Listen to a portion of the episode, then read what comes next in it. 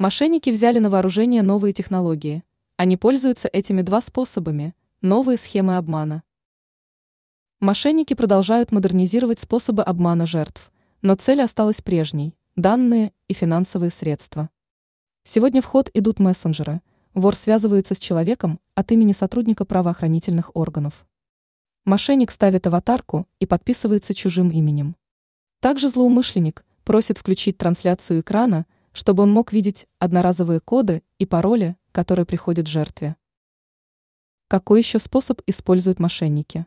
Второй способ – это уведомление окончания договора по сим-карте. Вор просит срочно его продлить, чтобы телефон продолжил работу.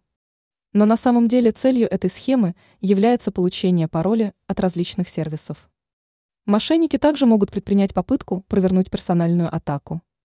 В этом случае в ход идут технологии и, когда речь человека из роликов в социальной сети, имитируется и записывается голосовое сообщение. Ранее мы писали о том, зачем мошенники звонят и молчат в трубку.